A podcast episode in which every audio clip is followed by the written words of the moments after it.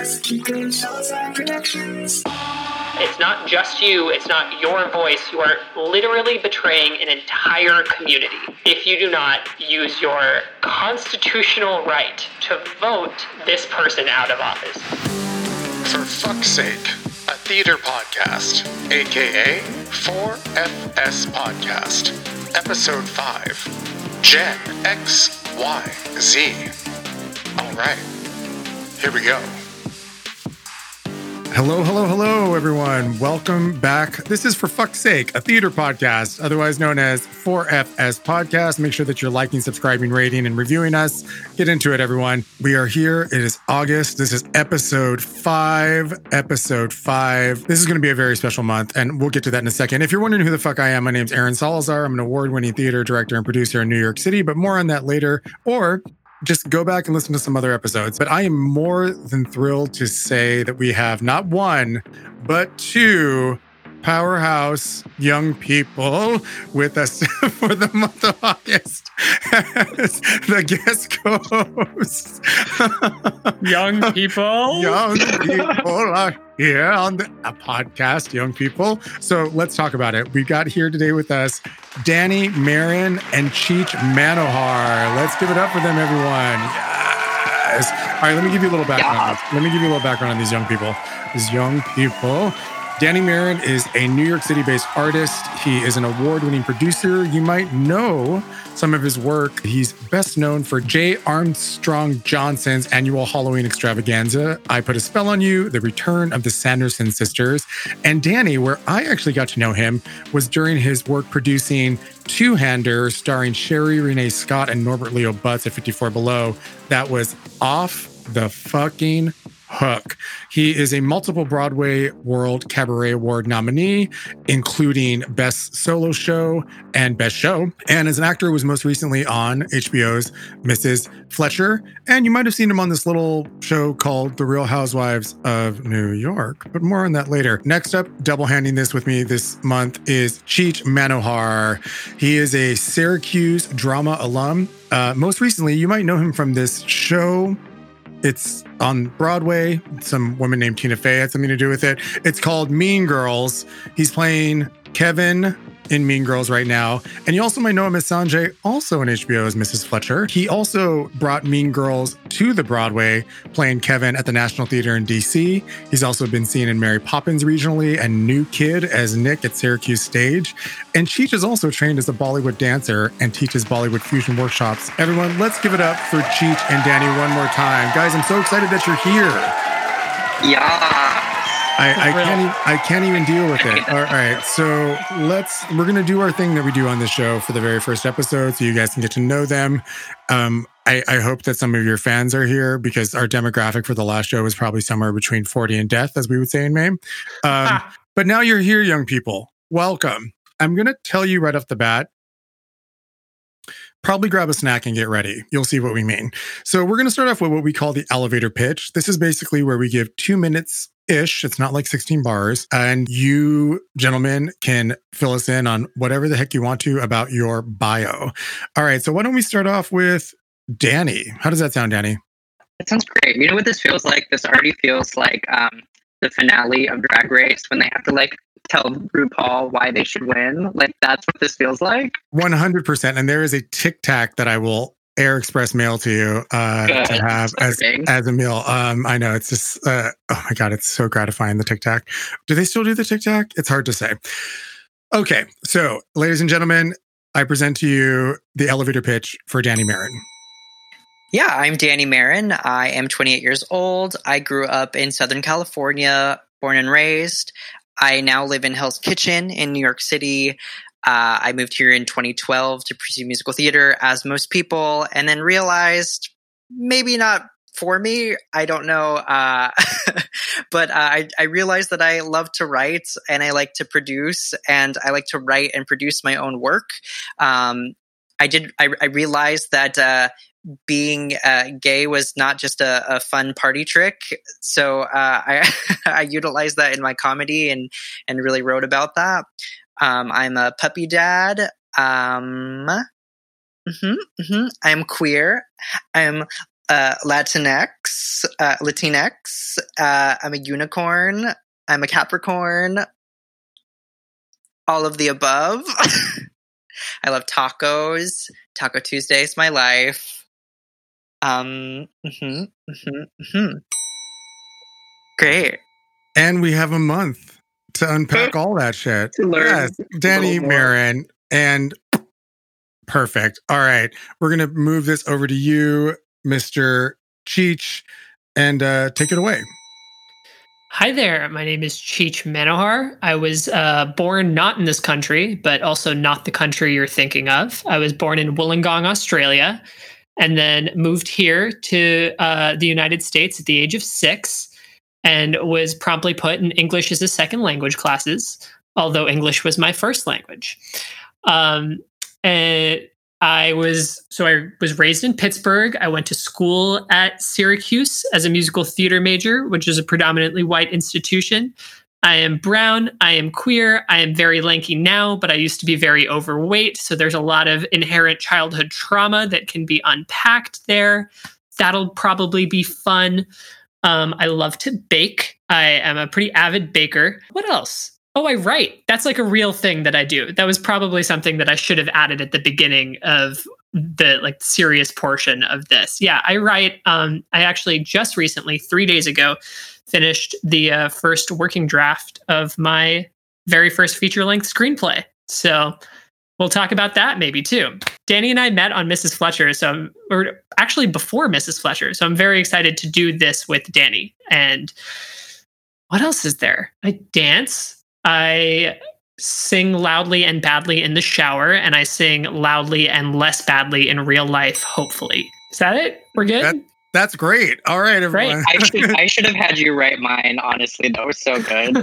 Oh, I mean, you guys, please. Uh, we, and that's the thing. So, everyone, in case this is, most, I bet there's a crew of you listening for the first time. So, the way that this works here is the format that we do at For Fuck's Sake, a theater podcast, is we get our guest hosts, in this case, for a month. Did you hear what we just said? A month of episodes. So, that's four episodes, even though there were five Saturdays in August. But let's be real, time is precious. So, you've got four episodes to unpack all that we can unpack. And there's some serious shit to unpack there with you, Cheech, in terms oh, of oh, yeah. I'm all about that. Let's go into the latest noise happening right now. Well, first of all, so Cheech is in Michigan right now, living his best life with his boyfriend and his family. If I'm okay, if it's okay, okay for me to say that. Totally. And Danny and I are in Manhattan, where on top of everything else that's happening, we are dealing with uh, Hurricane Isaiah, who is plowing through the city as we speak. I mean, I thought it was going to be fine. And Danny's texting me earlier, you know, the lights are flickering. My mom's like, Do you have matches from California? Um, you know, Lat- Latin moms. She's like, I'm sending stuff to Target for you. I'm like, Wait, what's going on? I don't even know there's a hurricane. That's that's what's happening here. So if you hear some stuff in the background, that might be a hurricane. All right. Isaiah is such a sexy name for a hurricane, though. I feel like, yeah, I'm like, Isaiah. All right, yeah, let's go. Let's go, Hurricane Isaiah. Well, I think Sounds it- like every man that I've ever been introduced to, like on a blind date, is like an Isaiah. really Really? Weirdly, yeah, like strange names. That's so specific because I've always found that every, uh, my whole family, for being Mexican, we all have Old Testament last names. Me, I mean, me and my brother. So I'm Aaron Jacob. My brother's Noah. I remember when they were going to name Noah, I said, you can name him anything but Isaac because every Isaac I've ever met is kind of an asshole. Maybe that I've changed my opinion on that, but every Isaac up to that point uh, was an asshole. And that was probably because there was an Isaac that I dated. I don't know if dated, but he was like self hating because we were young. Um, and he was obsessed with plastic surgery, even though he never got it. Well, that's another episode. Okay, let's let's let's talk about some some nonsense that's happening right now. So something that I find to be very interesting that I think we all wanted to touch base on is this threat. And it might have been alleviated by the time this goes live on Saturday of the TikTok shutdown. Let's unpack this a little bit. First of all, uh, pandemic, mm, no stimulus package agreed on, fascism. And yet somehow DC's like, you know what we're going to prioritize? Fuck TikTok. So much to the point that after they presented that Microsoft was going to buy a portion of it so we could run here in the States, the 45 wanted to think about enacting the International Emergency Economic Powers Act that bars certain apps from being sold in the US. So basically saying we're we're not going to allow Microsoft to do that because clearly with everything brewing right now in the world, TikTok is the enemy. Now, my thought on this is I'm new to TikTok but I have these two young people here today. And so I'm curious what your point of view is on this because I have found it to be really fucking incredible, to be honest with you. Like, I don't know if I can crack the code of it, but I'm utterly fascinated. I'm fascinated with the algorithms. I'm fascinated with the little wormholes I go down. I'm fascinated how sometimes I end up watching just like really beautiful people making bruschetta. Um, and then I'll be like deep in a conspiracy. But to me, there seems to be a lack of priority happening there. Much like Jada Essence Hall, who I've referenced on this show before, look over there. Okay. To me, that's what it feels like is what's happening right now. But I'm I'd be curious to hear your point of view on that, gentlemen, who would ever like to start. So, first and foremost, I want to say that I am really bad at social media. Like, I don't really truly understand TikTok yet. It's very confusing. I feel so old, like to the point where I still don't even really understand Twitter. So, TikTok is like not my thing. but um, what I think about TikTok and what is happening with this whole Trump thing is that I think Gen Zers are really fucking smart and so great and and I don't think we give them enough credit. I, I, they're so smart and we just kind of throw them away and and treat them like they you know they grew up with their computer screens and so they don't know anything. And Cheech, I don't know what you feel about this because I know you're on the cusp of being a Gen Zer, um, but you know as the world is kind of ending. I've never really looked forward to more people stepping into their own adulthood and and being more political. Yeah. Uh, I am I'm 24 right now, so I'm kind of the oldest you can get and still qualify as Gen Z. So sometimes it feels a little bit like I like I'm that part of Gen Z that gets to like choose your own adventure as to which generation you fall into. Um, and so there there are certain things that I, I fall very like staunchly into the millennial standpoint of. One of them at the the the beginning of TikTok's rise to fame was like, well, back in my day, this was called Vine. Like I was very mm-hmm, much in mm-hmm. that camp. Um, and it has taken me a while to to get to the place where I've I've realized the the power behind TikTok and the kind of inherent difference that exists on that social media platform. Um, I think social media got to a place where it got uh, overly curated. Like everyone, like the the like Facetune became a big thing. Everyone started altering images to go on Instagram. Photo editing became huge. Video editing became huge, and then there became this shift. I would say probably about it's pretty recent. I'd say probably about a year ago, where this need for non-curated material really came to to be this like need for something that felt a little bit less put together.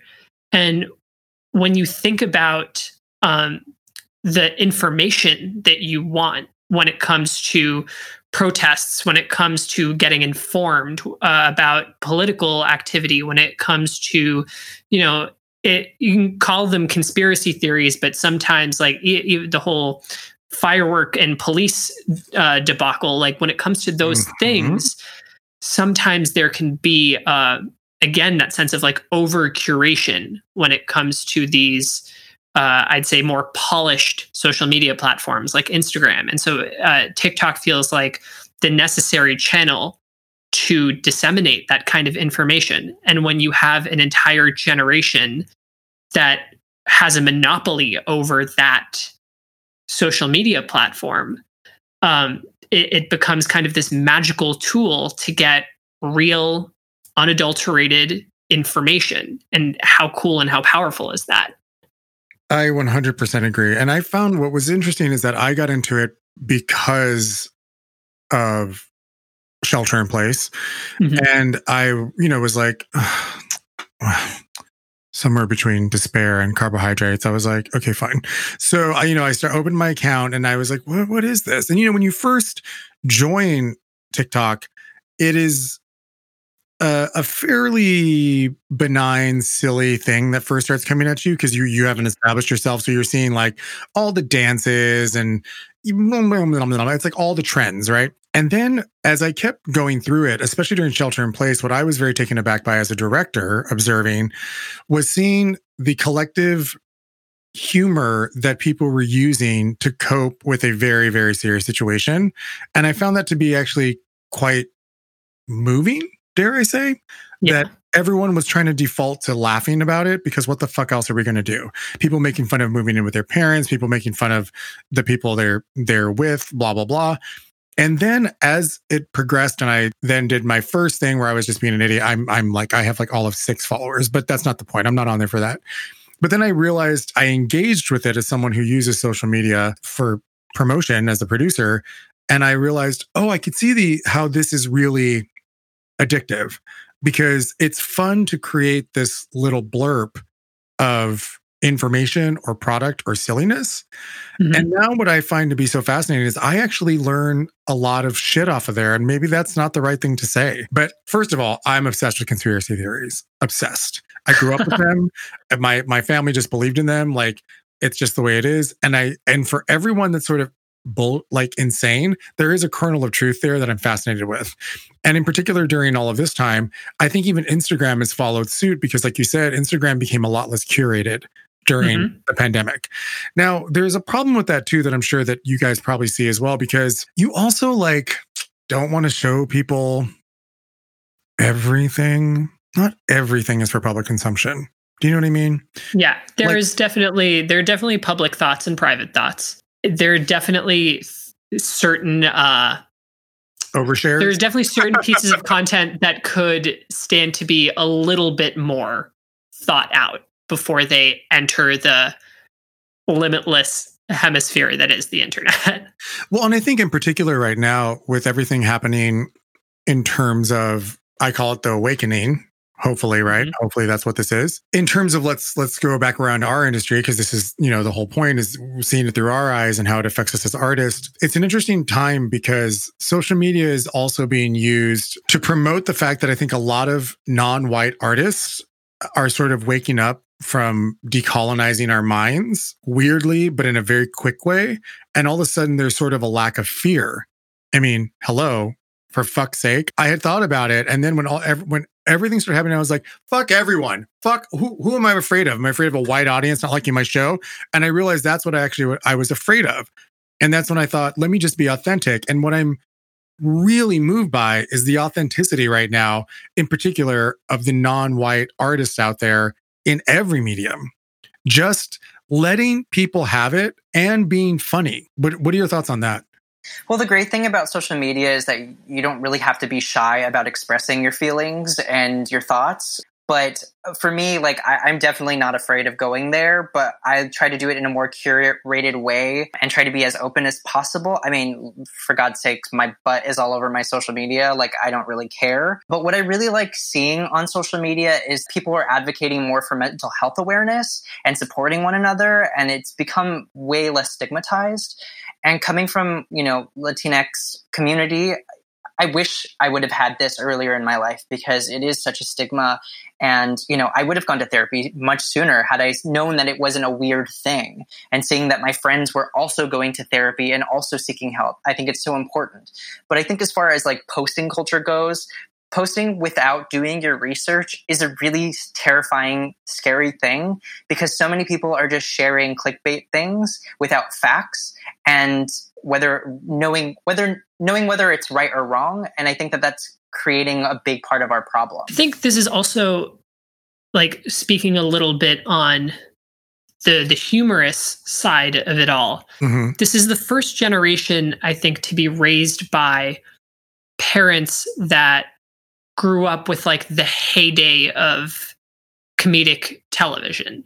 Mm. Like uh, which I think like started a little bit with Friends, the kind of like boom of the sitcom, and then uh, was followed with the 30 Rock, the Parks and Rec, the uh, the the NBC like groundbreaking kind of workplace comedies uh, that pushed this this kind of sarcastic point of view to comedy this this Mhm. idea that you could be kind of mean and also funny and kind of truthful and also Yes. funny this this is the first generation to to be surrounded by that being a normal way to to dispel humor and not only that to dispel information and that kind of content works so well on TikTok and also on Instagram. I mean, I, I've fallen down rabbit holes on Instagram that are just TikTok videos that have been reposted.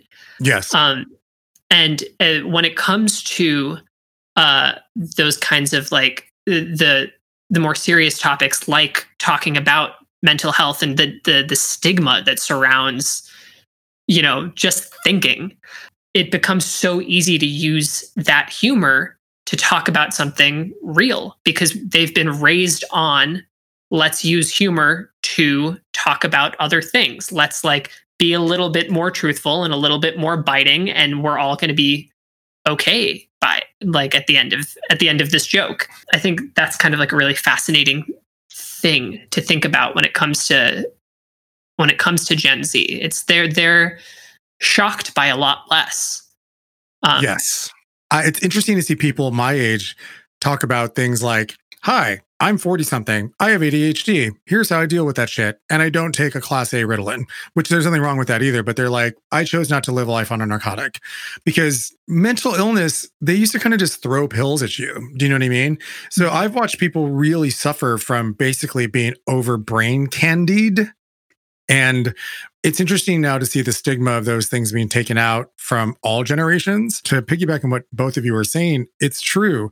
I think that that's why this feels like a threat to our current situation in house because there is so much information being spewed and there are people talking about some real shit. And I've noticed this is brilliant when they're like baking or like making a grilled cheese. But you realize the reason they're doing that is so that the algorithm thinks that this is just a thought hmm. and it's not really about information.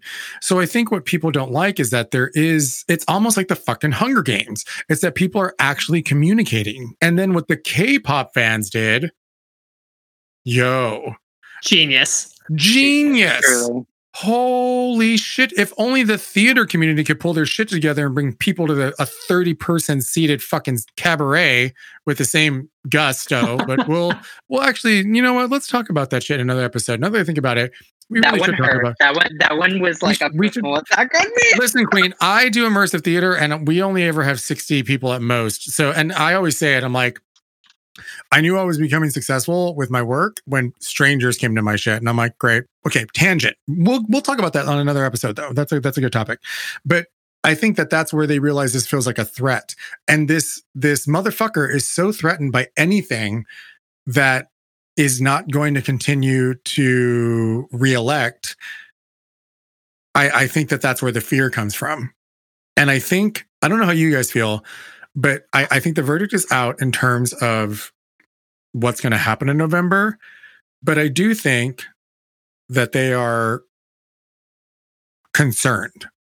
Yeah, I think the biggest scare for this administration is the unity amongst a huge amount of different communities and demographics. It's kind of similar to Broadway.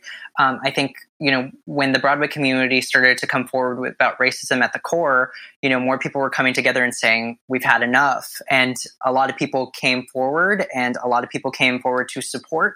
And I just think that there's so much more unity when it comes to call in culture as opposed to call out culture or cancel culture right now within the Broadway community. And I think that it, it turns into us all learning about how to do better for one another. And the more that the people come together and come forward, the more that we're actually seeing the real numbers against this administration saying, you know, we've had enough. Well, exactly. And then you look at some of these hashtags, the political hashtags, and it's like 2 billion. That's terrifying to somebody. Yeah. And I think that like going back to the the the feeling of it feeling like a threat to public information. I mean, silencing media is like not a new government tactic Mm-mm. by any way shape or form. I mean, as soon as we created the free media, we created the idea that a free media could be threatening and that a free media could be threatened. Mm. And on on the flip side of that, like the idea that young people should not be listened to for what they're saying is also not a new idea. It seems like with every generation and the the progression of technology, the progression of thinking, the idea that like oh, I, I can't listen to you because you're younger than me. So you don't know what you're talking about yet, but you will know when you're my age. Like that thought process is not a new thought process. That's been around a while. And, and I think that is what Gen Z has the least patience for in, in the best way possible. Hmm. The idea that, well, I can be three decades younger than you and also be more woke about this thing than you. And those two things can live in tandem. And I understand that. And I'm not going to be silenced is is kind of a really wonderful thing to see. And it's so precious and necessary. And the threat of taking that away kind of puts those two threats of silencing young people and silencing a free media in one action you know, by taking TikTok away, you're doing both of those things. This is probably a good segue into this next major thing happening, right? The fucking vote. We're less than 100 days away. I was going to say almost three months ish. ish. So I have to ask, what do, because I know where the head is at of, of my contemporaries because we're just like, mm, mm, mm, there's lots of thoughts I have, right? Like about Biden. My favorite account I'm following right now is called Settle for Biden, and it's a bunch of people your your your age who have started it, and some of them are actually even like 17, waiting for the next election. So it's like literally like probably high school seniors through like freshmen and sophomores in college. And they started this settle for Biden thing that's fucking hilarious. But they're like, yo, we know, I get it. Like, but mm, like, come on, we got to just we just buck it up. We got to we got to just do it. What do you what are your thoughts about generationally? I'm concerned that not just young people, but a lot of people aren't going to vote or not vote for a third party out of principle. It concerns me. But do you feel that because of millennials and Gen Zers being mouthy, in particular Gen Zers, that there's a little more hope that the that that that both of your generations are going to vote? It's a loaded question. I know. You know, I look at the younger generation and, and, and think about my sister Erica, who just turned 19. And, you know, she sent me this uh, TikTok of the, you know, the one that went around of Trump doing the cell block tango thing. And she texted me and said, Look, I understand the reference now. And I said, Oh, that's cool. Uh, and she said, Well, I understand the Chicago part, but I don't really understand the Trump part. And I, I, responded and I said, Look, now is the time for you to understand. Are you doing the research? Are you registered to vote? And she responded so quickly and said, Yes, brother, I'm already registered, got you covered. And honestly, that was one of the proudest moments I could have as a big brother because I didn't have to push her into that. And, and, and seeing that just gave me so much hope. And then I think about, you know, Gen Zers have had to go through way worse experiences growing up in schools than millennials with gun violence. The worst thing we had in California was earthquakes and earthquake drills. And then the worst thing growing up was 9 11. And it was awful, obviously, but, and it was terrifying. But every single day, Gen Z has to go to school and worry about whether they're going to get shot and killed. They're, they're triggered automatically and have absolutely zero government support. Could you imagine going to school every day knowing the adults just don't care?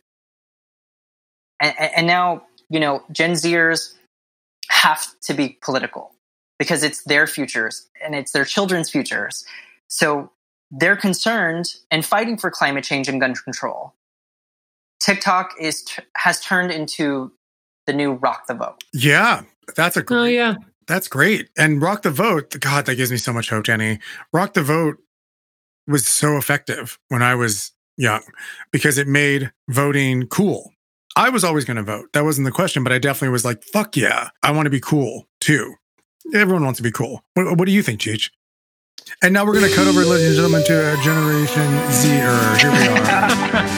Cheech, stepping up to bat, speaking for everyone, the best. Speaking for the entirety of Generation Z. the No, uh, entirety of Generation Z. Yeah, I, I would say that those are that is a very solid comparison. That's a that's a strong simile that TikTok is is like in in many ways. Rock the vote. I think Generation Z has had to grow up with a lot more. We've we've left them with a lot of problems, especially young Gen Zers. We've left them with a lot of problems that have to be cleaned up and that will not be cleaned up in the lifetimes before us. Climate change, uh, gun control, uh like i mean it's it, the iceberg is endless really the amount of things that they have to care about Mm-hmm. not just to be cool but just to exist in life Mhm. to to get to a place where they don't have to be actively worried about it within their lifetimes and so out of necessity i think became cool to be political not necessarily because they they uh it, became a trend for Gen Z, but because it became a way of life. They have to care about all of these things. I mean, talk about survival, like that's what they have to care about. Yeah. And so, as a method of coping, almost, it seems like let's implement humor and let's make it really, really cool um, to to be political. I mean, talking about not voting or or voting for a third party out of principle I think at that point, I would have to ask what your principle, what principle you're defending. Like, are are you defending your right to a free and fair election? Sh- sure, I, I guess I can see that, but are your principles uh, also putting a xenophobe, homophobe, racist, misogynist animal in office? Is that aligned with your principles as well? Uh, is a confusing thought process to me. If you're going to vote out of principle, great, but then get your prioritize your principles correctly. And uh, look, I get it. Biden wasn't my first choice either. Like I, I, I don't, I know very few people that were like riding with Biden from the beginning. Was that the thing? right. oh my! Did you not was get this riding riding with with Biden, Biden? email? No. Oh, okay. There was this email that not went out from from the Biden campaign that was literally titled the subject line was "Ride in with Biden." Can you and imagine that, the that phrase- meeting? That meeting. I I have no idea. It used the phrase "Ride in with Biden" like twelve times in in the body of the email, No. and I thought it was so hilarious. Like it was very clear that they were not in on the joke when they sent the email out. Man. But I thought it was so funny and like almost endeared me to him, which I think is maybe the point. Yeah. But like he wasn't he wasn't my my first choice either.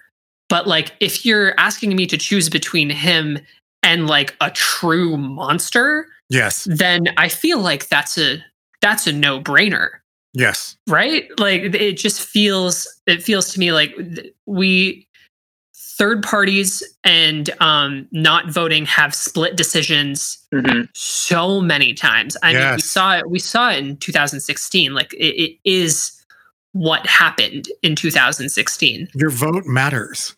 it matters and the amount of people that think oh mine won't Yeah. because of xyz I, I don't think people realize that there are there are so many people in the united states right Mhm. and so if you say i like banana bread there are literally millions of people that like banana bread Yes. if you say i don't have to vote because of this there are literally millions of people that think the same way as you yes.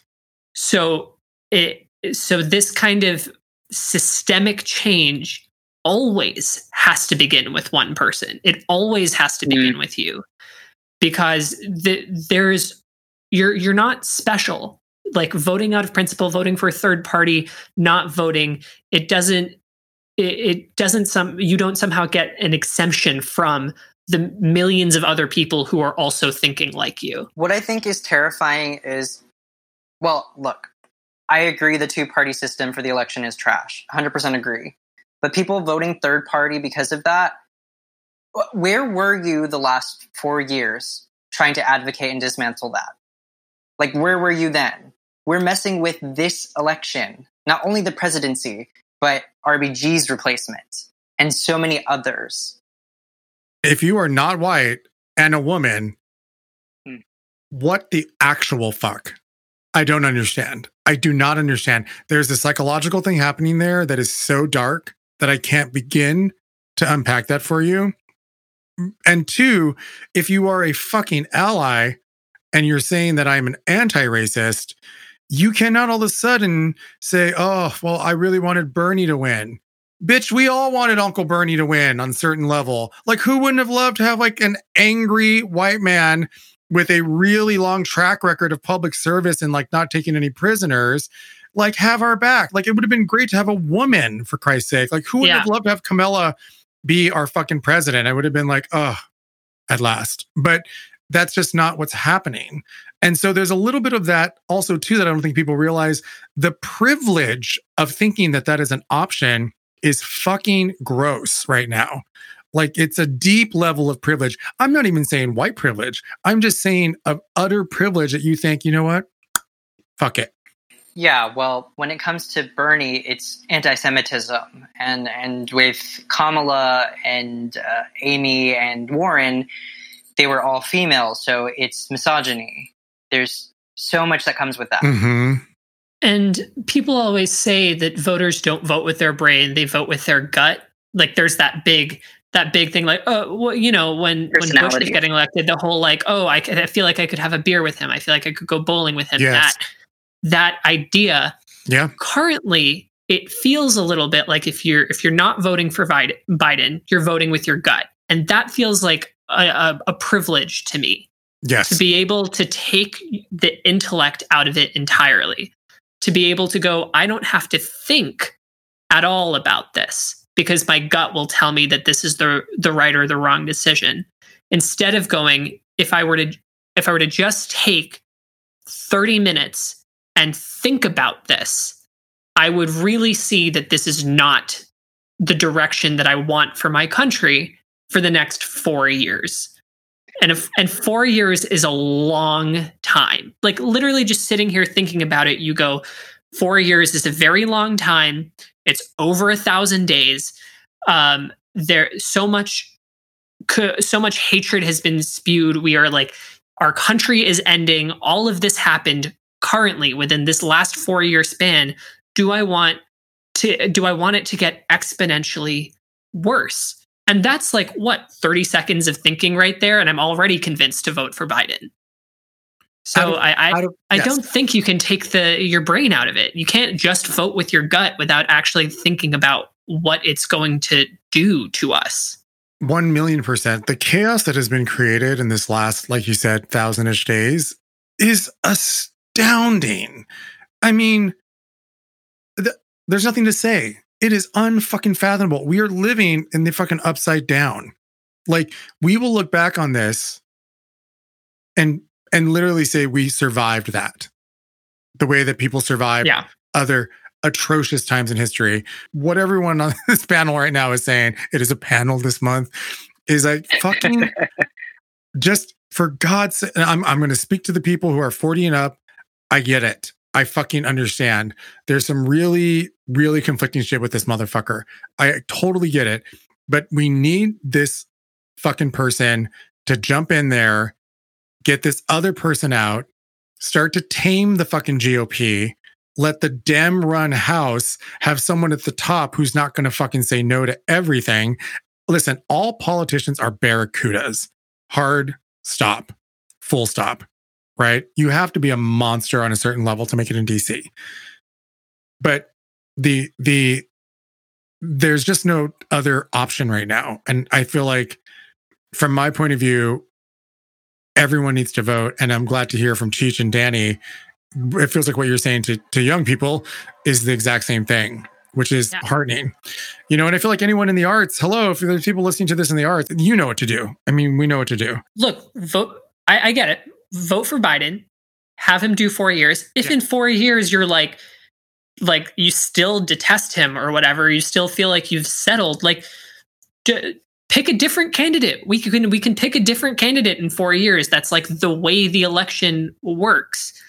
and, and if like the the country rallies around them and they they have they're a good decent person with good decent ideas then then great but like right now in this moment in 2020 like you you need to get your priorities straight There is a racist fascist in office.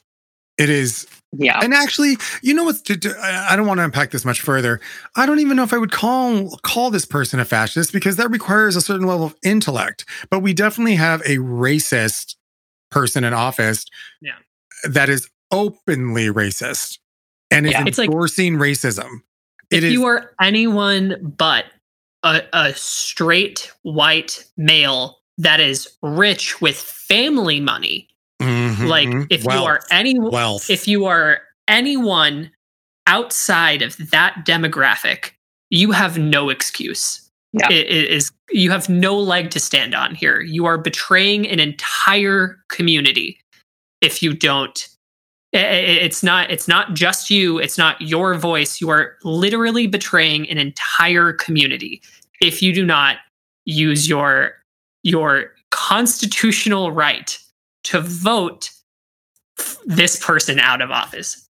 And if I can ask, but you know, this is the I want to have to say this is the brownest panel I've ever been associated with, and I'm just so happy about that. Like, it's so nice to talk to you guys about this and to like kind of unleash all of this. But I, as my brown brothers here, I just feel like I need to ask. Well, as look, I, I spoke to a lot of my pro Trump friends and family where I grew up, and the only way that I've gotten through to them is by talking about my experience and putting a face to what that experience is. So it's not just a computer screen.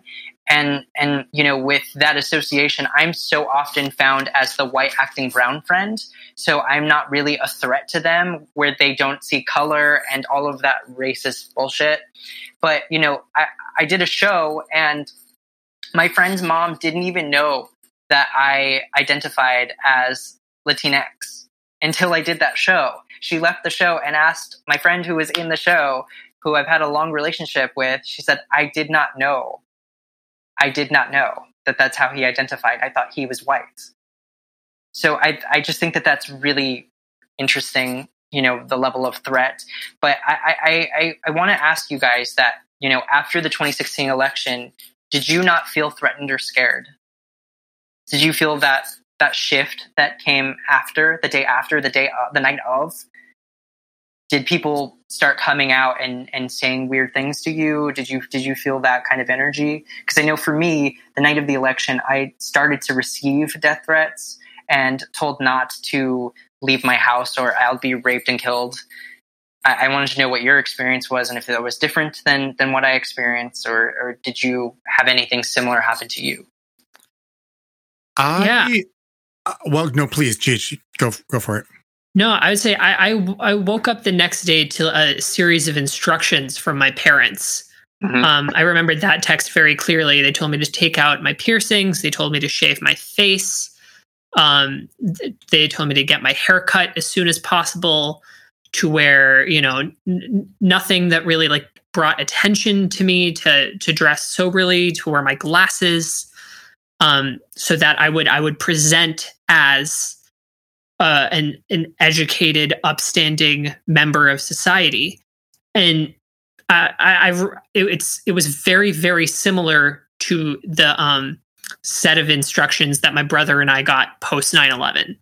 Mm. Um, that, that we that we abided by for for years, for like six or seven years after 9-11 was was you know we we weren't allowed to buy clothes that brought too much attention to us. We, you know, the the idea of wearing piercings was out of out of the question. Um, uh, it, and you know, Syr- Syracuse, where I went to school, is kind is kind of is vanilla city, really. I mean, and there is a strong liberal population within Syracuse University.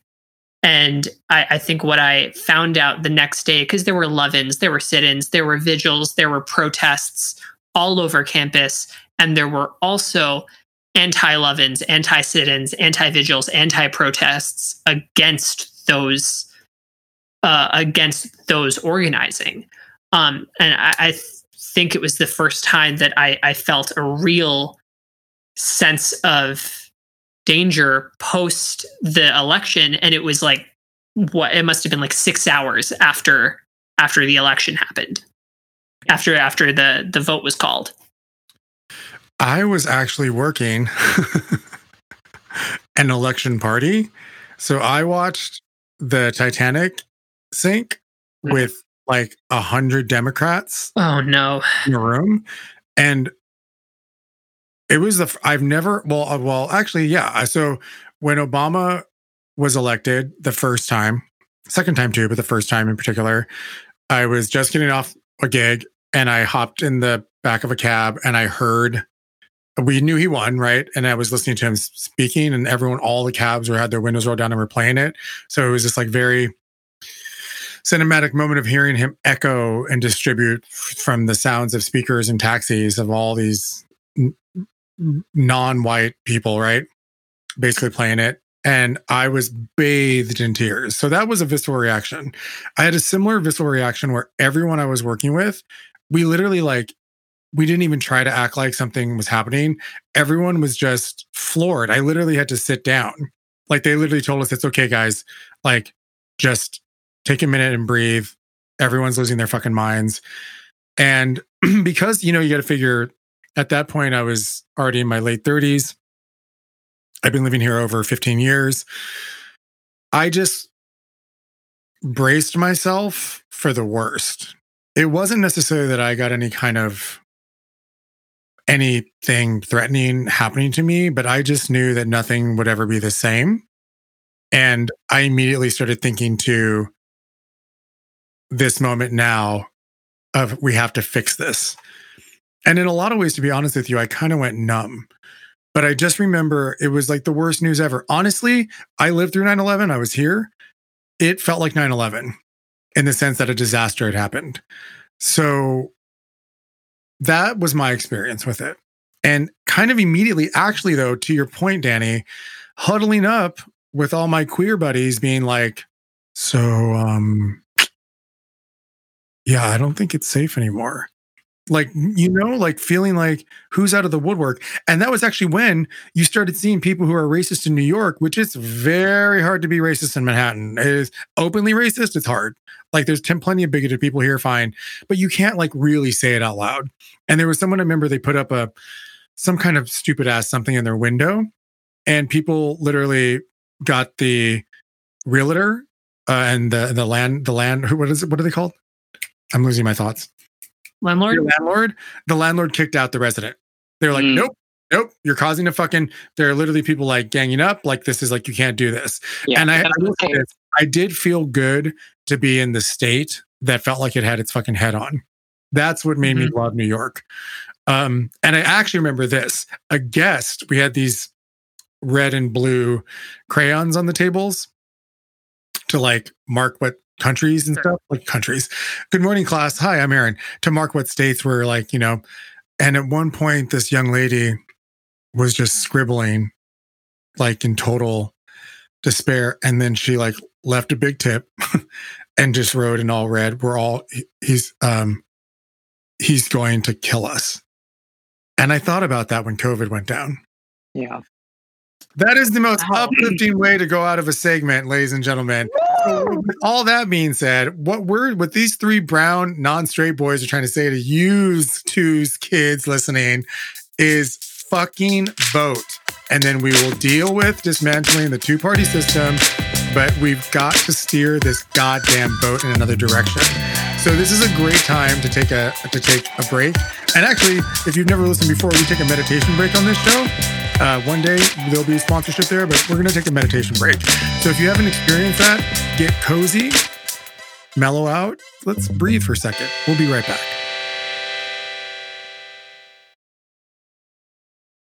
Hello, everyone. This is Aaron Salazar, your host and producer of this podcast. I hope that you're enjoying it so far. So, there's a lot happening in the world right now. And amongst this chaos, it's really important that we take moments to make sure that we feel centered.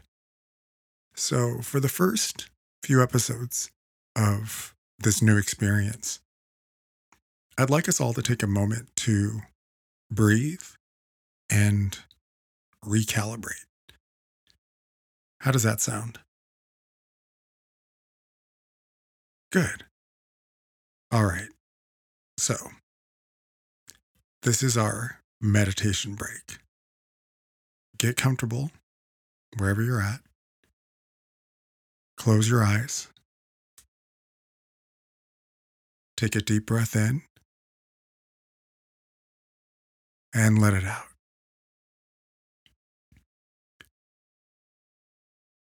Another breath in and let it out.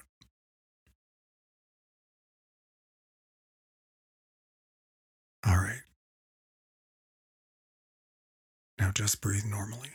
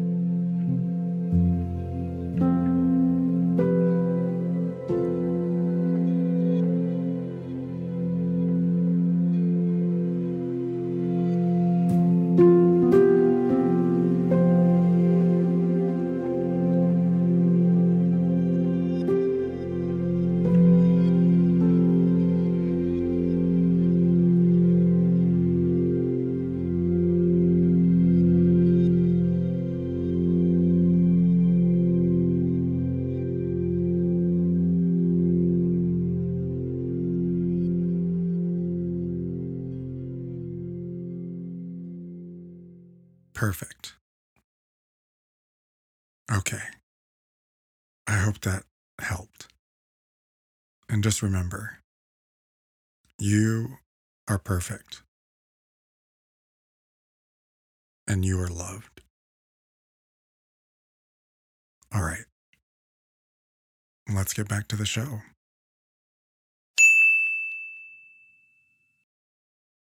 All right, everyone. And we're back. Do you feel a little better? I hope you do. Okay. So I'm fascinated about your journey, the both of you, with casting. And maybe a way to start this is how you both actually met and ended up being in the same circles all the time. Yeah, so I started going to a bunch of auditions. I got a manager, and they're wonderful, and they submitted me for a bunch of huge projects. And I was so nervous and excited to go to these auditions. And I saw Cheech, and I was so nervous to talk to him. But then I realized we were going in for all of the same auditions. I mean, there was one week where we saw each other, I think, three times. Yeah. Or or or there were other weeks where I had just missed you. Like I- I'd see your name on the list at Telsey and think, well, there you go. But it's beautiful, and I'm just so glad that we connected and we've been on a show together now and see each other all the time and created this brown brotherhood of sorts. And I think it's really fascinating seeing, and we've talked about this before, Cheech, but uh, it's interesting seeing our demographic as far as film and TV and theater. It's funny. I, I I say this like we're two very different kinds of brown and two very different kinds of gay, and at the same time, um, we always had like if it's a queer character, if it's a if it's a peripheral character that they think, oh, we should cast a brown person for this. Um, because it's not going to be it's not going to be the lead, but like if it's a per- periphery character that they go, oh, we should cast a brown person for this. Like the two of us will always either show up on the same day or just miss each other or one of us will audition one day and the next the other one of us will audition the next day and it, it does feel a little bit like uh, we we've made a name for ourselves as being like brown queer actors and cast us in your brown queer roles Who's queer? Not me. No now, definitely not but that- now breaking down the perception of race, right, in casting. Oof. Let's break down just one small fraction of that. That you've both been called in to just cover general dare we say, brownness hmm is what I'm fascinated by. That like you'll literally be called in for the same race, perceived race, and that I'm fascinated by. Well, there's this sense of brown ambiguity. And because I'm, you know, as far as for me, because I'm a little more ethnically ambiguous looking to a degree, I can be a light skinned brown boy in the white crew or just the direct brown boy on the show. But what's really interesting to me that I found in the last year or so when talking that that all of these things are really talking about race. And yet there are a lot of roles specified very specific for Cheech that I've been sent in for. And I've had to straight up say no I don't identify. I cannot go in with that. I, we just can't do that. I've had to say straight up no. But because I'm this mysterious thing to casting, they're just like, well, you fit in the role, you're available. And it's this weird sense of browner face where you just fit in that mold. Yeah. I don't- and I I have not um been afforded that same that same luxury. I think I I I, I the only time that it has really come into play is when in summer stock. I feel like in summer stock people are like grasping for straws Yes. as you know they'll they'll do like they'll do West Side Story, but like they know like they already know that they're not going to get 15 Latinx people to be in this production of West Side Story. So any kind of uh brown like I I I always thought of it as like color washing. It's like you have to be as dark or darker than what we have in mind and then it's okay. Everything flies. So if you're like if you're Indian, if you're black, it's fine. You can play Latinx. Um, but I've I've only found that in like smaller smaller regional jobs. I, I found that in New York, I was Indian, and that was my type. Um, I, I, I realized that a lot of my friends had some say as to like what they could play. You know, they, their types were like, oh, uh, like bitchy Gen Z, or their types were, you know, uh, over eager. Like they they had things in mind and brands of comedy that they could they could sell themselves as. And I found that the only thing that I could sell myself as was Indian. And then after I got to a certain point, Indian and gay. Yeah. Um, Do you feel like playing Kevin G hinders you now? Like as far as like auditions and like what your type is? Well, and and to it's more specific. yeah, and to piggyback off that with Danny's thought, I had the same same kind of pondering that playing, you know, Kevin's such a um machismo little straight boy. yeah. Has that has that changed the perception of the things that people call you in for now? Um, I think now the the main difference is that people know I'm funny. Copy I that. think before it was, uh, I, I mean, my first year of auditioning was just constant Uber driver sons and Mhm. um, like sons of cashiers and like deep, deep immigrant stories, which are like wonderful, is is necessary, is cool, um, and is a hundred percent not my wheelhouse. Like I am not. You're not going to see me on SVU. You know, uh, I I like to think of myself as kind of a comedian first in both my acting and my my writing.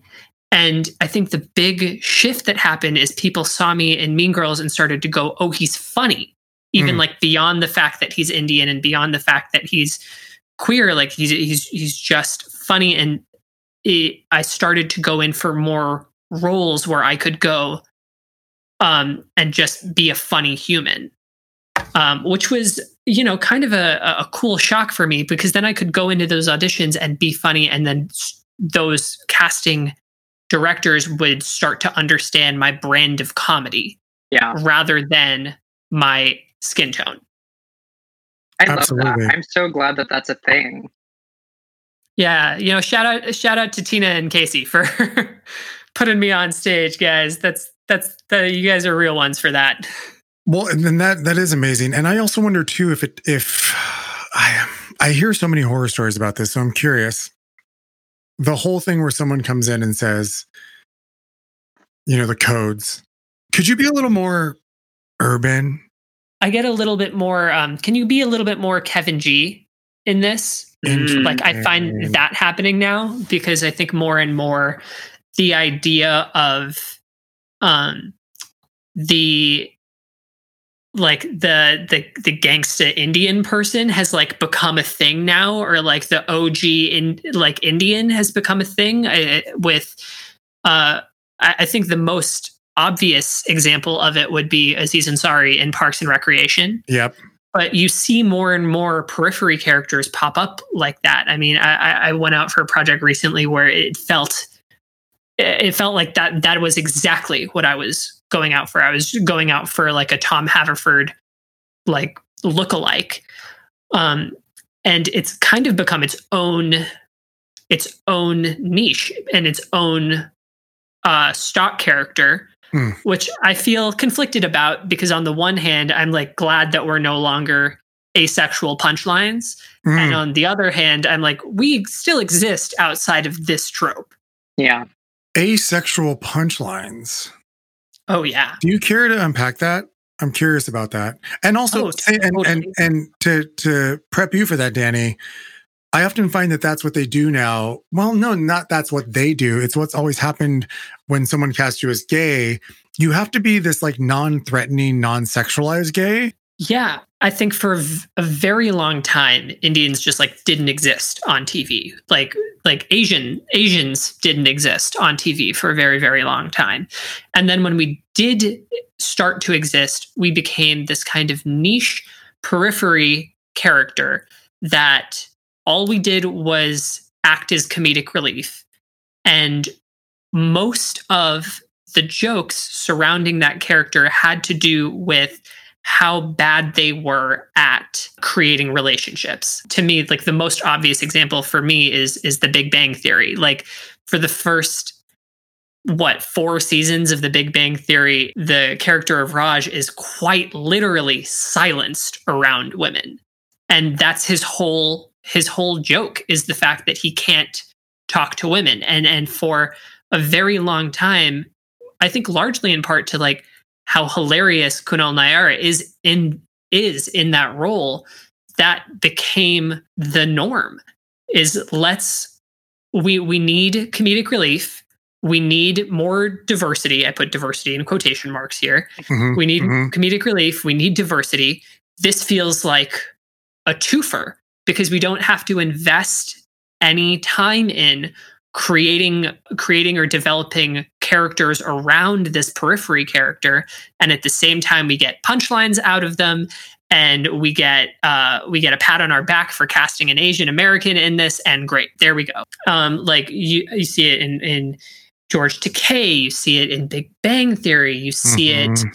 um it like even in in some of these shows where like even in in a uh like indian led show you'll see it so much of uh the mindy project is about the fact that the character of mindy can't can't uh, get a man i think mindy kaling does a really good job at subverting that trope by making her overconfident and over sexual Yeah. um, which I think is is was a really lovely, refreshing take to see. But it, it's nice. It's nice now that I think people have like suddenly discovered that Asian Americans can have sexual desire and act on it, and it will enrich. uh, It'll enrich a television show or enrich enrich a narrative. Absolutely. What about you, Danny? What are your thoughts on that when in terms of when you get brought in as hi, I'm the I'm the brown queer kid. I always feel like it's just such a mask that they want people to wear for those roles, but that's just my perception. Yeah, it's actually kind of strange because there are kind of I, I'm afforded more options as far as my type and what I can go in for. Um, as far as my queerness, I'll never be the leading man, at least not now in our industry as we know it. That's just not a thing. But what I find interesting is as far as my queerness goes, it's either not a factor or it's the only factor in the room. Uh, I'm never told to tone down my gay. If anything, I get told more often than none to turn it up. Um, I'm always the like drag queen characters in every musical, which is strange. And I'm not actually even really considered the non threatening gay when it comes to like type wise. I'm always like the threatening gay. um, while I can be really funny and the heart of a show, um, I'm usually cast as the villain. Um, Mrs. Fletcher, for example, I was the sassy gay friend who said the rude thing back and forth. Like it, it just was my thing um, that I was directed to do. Um, and then there's other instances where I'm the vaguely brown person in the crew, and I can be anything from you know the stoner random guy in in the group, or I'm the gay assistant or whatever. And it's weird because sometimes I'll be in auditions and they'll they'll ask me, "Can you improv in Spanish?" Um, can you just throw out a little Spanish in there, um, or like give us some Spanglish? And then I think to myself and want to ask them, am I the only one you're asking to speak in their native language? Because my Spanish is actually pretty bad. Um, is this me? Is, is it only me that you're asking this from? Mm. And to be honest, Hmm. in terms of theater, I don't know. I'm gonna I'm gonna say this. I think we're gonna see what happens, but I'm I'm suspect to be honest with you. Yeah. In Oh, yeah. terms of, it's great that there have been committees that have been created now to address things. And so there's a little bit of a eye on things. But, you know, I get some inside scoop too from some buddies who are deep, deep in, and they're mortified by how much some of the people in charge are like, it's a phase. because it it feels like a phase. Like it, it's it's this um oh how do i say this? As a yeah no i'm gonna i'm just gonna go ahead and say it. It, it does feel like a phase because i'm being being part of the broadway community currently uh, we got called in to have a uh, a how how have we been failing our poc employees meeting right This was Uh, during during lockdown. this was during lockdown. It was like a Zoom meeting, um, and it was at the height of the BLM Instagram takeover. It, it started to become like people started to do that weird thing where they equate POC with black, like and, And use them as Yeah. interchangeable terms. Yep. And during the meeting, it was it, there. There was this moment where we had to go. Th- this meeting is about how you're failing your your black employees, not about how you're failing your POC employees. Because Exactly. how you're failing your POC employees is different and specific and real. And it's it's not enough to to put a commitment towards diversity forward or to say that like we're really doing doing the work internally. I- I- it's it's not really enough to to to just say things. And it feels like right now we're okay with the platitudes like because people are at least acknowledging the fact that racism exists within the world of theater And just statistically, the one thing that I've been that's I've all I've always known okay, this is something I always tell I've been saying for years, and especially in the last five years that I started my own company. I am not famous. And I am one of the only Mexican directors working in New York City. mm-hmm. That shit is astounding. And in my immersive community, I'm one of the only non white people who's actually created a commercial product in all of America. And then when we saw those stats about CSA, that it was like less than three, per, it was less than five people. And then when we found out in all of LORT that basically it was like shocking that no one, right? And in any other industry, if there's less than 20 people representing for all non white people, that's a fucking emergency. But for some reason, we're only now becoming cognizant of it. And I'm just curious to see what that shift is going to be. I don't know. I mean, the truth of the matter is, theater takes a long fucking time. It's like the government, you know what I mean? Everything's so like mired in process that it'll, it'll be interesting to see what happens next. But what I what I do think is um, is is fantastic though is that people like the two of you that you're younger and you're you're and then people like me where we're like right before like where I'm still in my early 40s. I do think that the lack of fear of having these conversations at all is the beginning Yeah. Totally.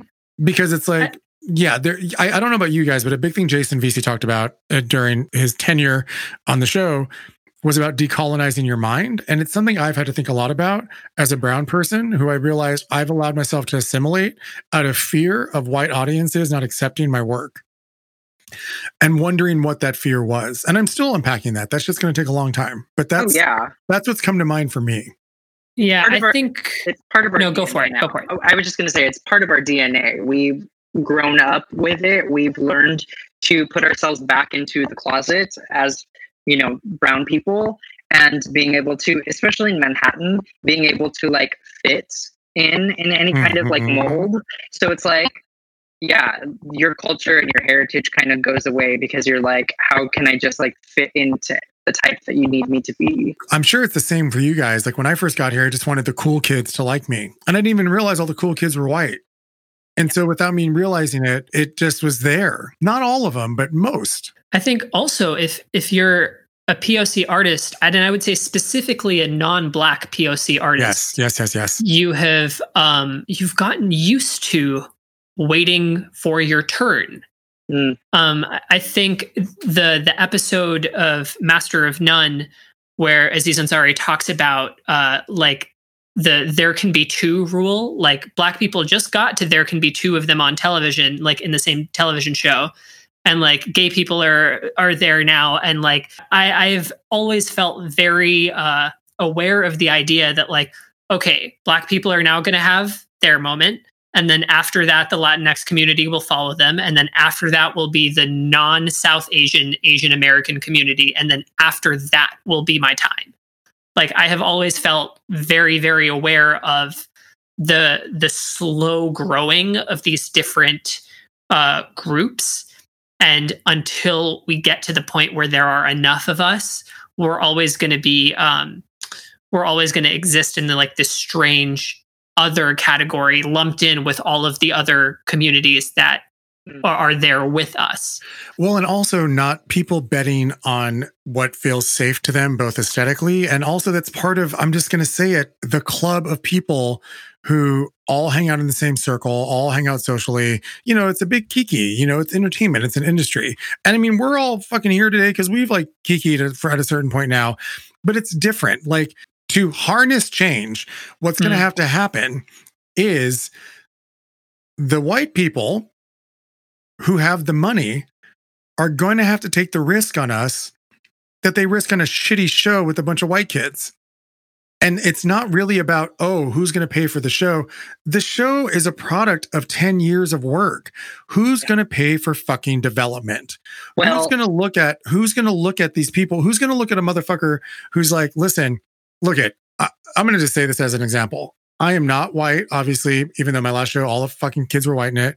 But I had a show, people paid 75 bucks to come to it, and I'm not famous. And the people were not famous. If I was white, 17 producers would have been like, I want to work on your next show. Yes. You did a show in Manhattan and people paid 75 fucking dollars with a $25 beverage minimum to experience your show and you sold out.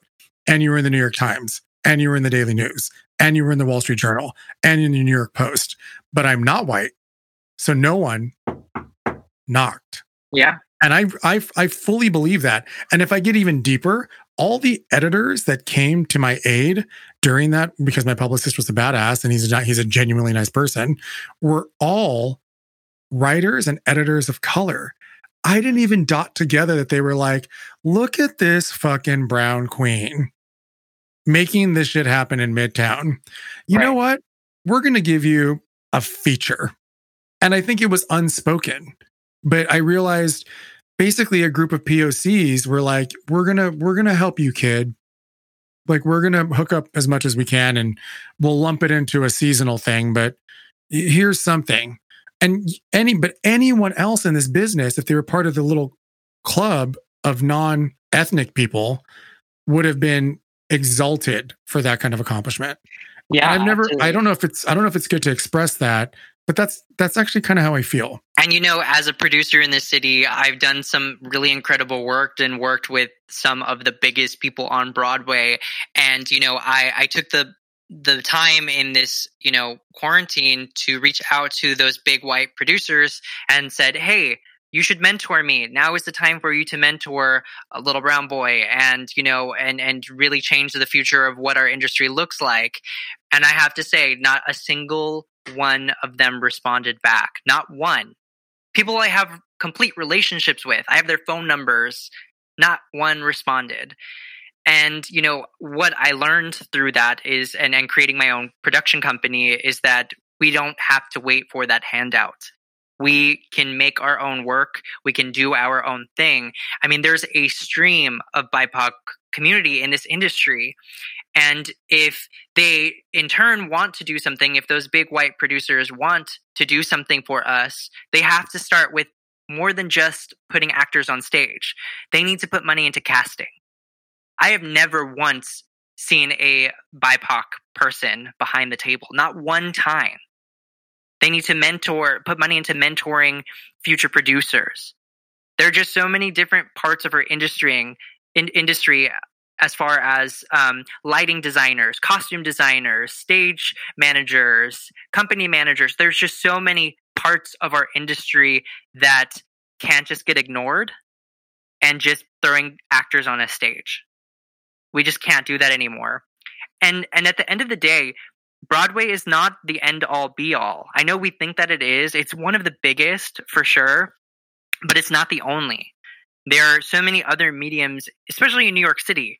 There's off Broadway, there's off off Broadway, there's cabarets, there's concerts, there's so many, there's film and television, there's so many different industries when it comes to the arts in New York City. And it's time that we really advocate and amplify underrepresented voices in other mediums and other ways.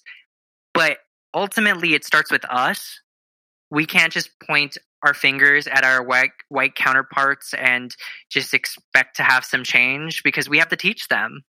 And we kind of have to say, we're going to lead you through this and you're going to follow us or we're going to leave you behind because there's just too much for us to do.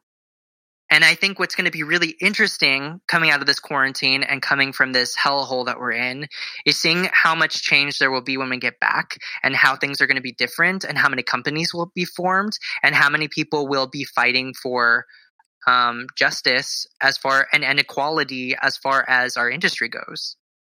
Amen, Danny Marin. Cheech, what are your thoughts on that? Yeah, I would say that um, the biggest differentiation between us doing it ourselves and waiting for someone else to do it is that I'm, I'm, trying to remember who I think my my good friend Vishal Reddy told me this. Uh, he's the creator of Insomnia, the web series, um, which is an incredible brown queer uh, production. But uh, he said that if you're going to uh, do anything, then at the very, very, very first table read that you do, uh, it has to include um, it has to include uh, diversity. Like it has to be a diverse room right right from the very beginning. Yep. Because then you set a tone from that point forward that says this is a room that celebrates diversity, and it's not a thing that people have to think about. No, um, there's, and I think, it's not tokenism. Right, and I think we're we have been trained to uh, think that way from jump in terms of how do we make our how do we make ourselves succeed right? Yes. and so then when we extend that to other people how do we help our community succeed and do that right from the very very beginning? Then it becomes that then it becomes second nature. It's why you see so many really really diverse poc led companies because we we know that from the beginning it's important to us. It's on our mind Absolutely. It's it's going to just it is exactly that. It's completely the spirit of we're going to do this now. And I like by the way, I just want to make note of this that you said this is about our black cast members because there there's you know um, we should unpack this in another episode. But the BIPOC, I always say BIPOC because bi I always think sexuality, so for my own mind mm-hmm. I'd say BI. There seems to be a sense of of pushback on that because I do think in a lot of ways, like when we're talking about Black Lives Matter, that is not a BIPOC, that is a Black emergency that has been going on for hundreds of years, and you can't lump that all together. And so I'm glad that the distinction is being made there because all the different communities of non-white people have very specific issues that we're dealing with and i think as we move forward in the theater we're going to have to really be specific and not be afraid to say the words and also our ethnicities not being a pejorative even to ourselves so that in a way it we're no longer like the whispers. Like back in the day Yeah. like when our grandparents were like uncle tom has cancer. Well you know that he's there. He's like mexican but like he's really light skinned so. Like but you know we've been we've been whispered about a lot i think. Yeah. and i think that now we're shouting. I'm excited and i i hope that we move forward with the spirit of what everyone on this fucking show is saying right now Absolutely. I think we I think we will. I think we just have to uh, take a harder look at ourselves ourselves on what we accept. yes Um, on what we accept to be like good enough or uh, enough change. It's going to make us feel like we're being annoying sometimes. It's going to make us feel like we're being annoying about it sometimes. But I, going back to the whole idea of like decolonizing your mind, um, it's not actually annoying to say, "Hey, this is unfair," Mm. or "Hey, we're not taking care of a community, an entire community of people here." Um, that's not an unfair thing to say, and it shouldn't. We we shouldn't have to, you know, subscribe to the stigma of it all. The idea that talking about race is like an icky thing. It's No. it's not. You can you can you can be glib. You can be breezy like eh, like breezy conversations about race exist i know because i have them with my brown friends all the time all the time Mhm. Um and on that note everyone guys i think that's our first episode together at Yeah. Wow. of brown boys. Yo so everyone please please please please please uh, uh do us a favor and uh make sure that you're checking us out for all the month of august. We got cheech and danny here all month. We got a lot of shit to unpack. So please follow us. I've got these brilliant artists kicking it out talking about some real shit for this entire month. Please we would love for you to subscribe uh, rate and review this and give us some love on the Instagram. Danny, Cheech, I'm so excited to keep this going with both of you. And uh, thank you so much for your time and your talent. Be healthy, be actionable, and most importantly, be authentic. Much love. For Fuck's Sake Podcast is brought to you by Alvarez Kiko Salazar Productions, hosted and produced by Aaron Salazar. Original music by Manuel Valeo and Giancarlo Bonfanti. Please like, rate, and subscribe. Follow us on Instagram at 4FS underscore podcast and on Twitter and Facebook at 4FS podcast. Thanks so much. Much love.